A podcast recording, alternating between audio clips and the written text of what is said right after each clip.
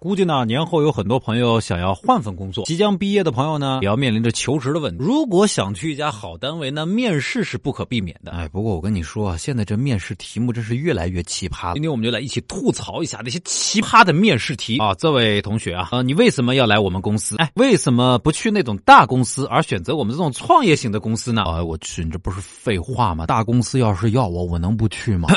啊、呃，大公司呢？要做一颗螺丝钉，咱们公司呢平台更大，机会更多。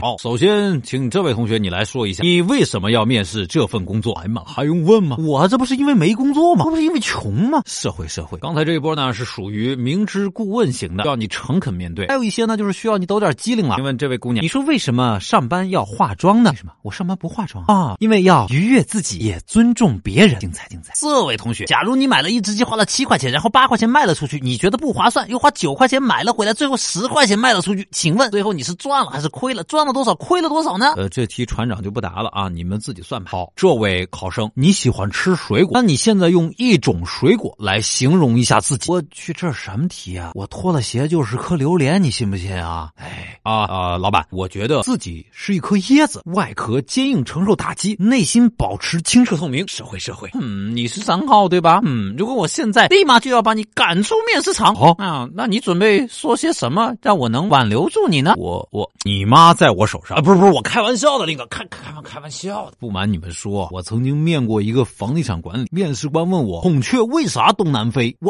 我我我不知道。结果面试官自己说，因为西北有高楼啊！哎呀，说完自己在那傻乐，你你乐乐啊哈哈，还要乐一起乐吗？哈哈哈！你来我们这里上班，你的梦想是什么？呃、我的梦想就是能不上班。那你为什么来我们这儿应聘？呃，我来这儿实现梦想。那。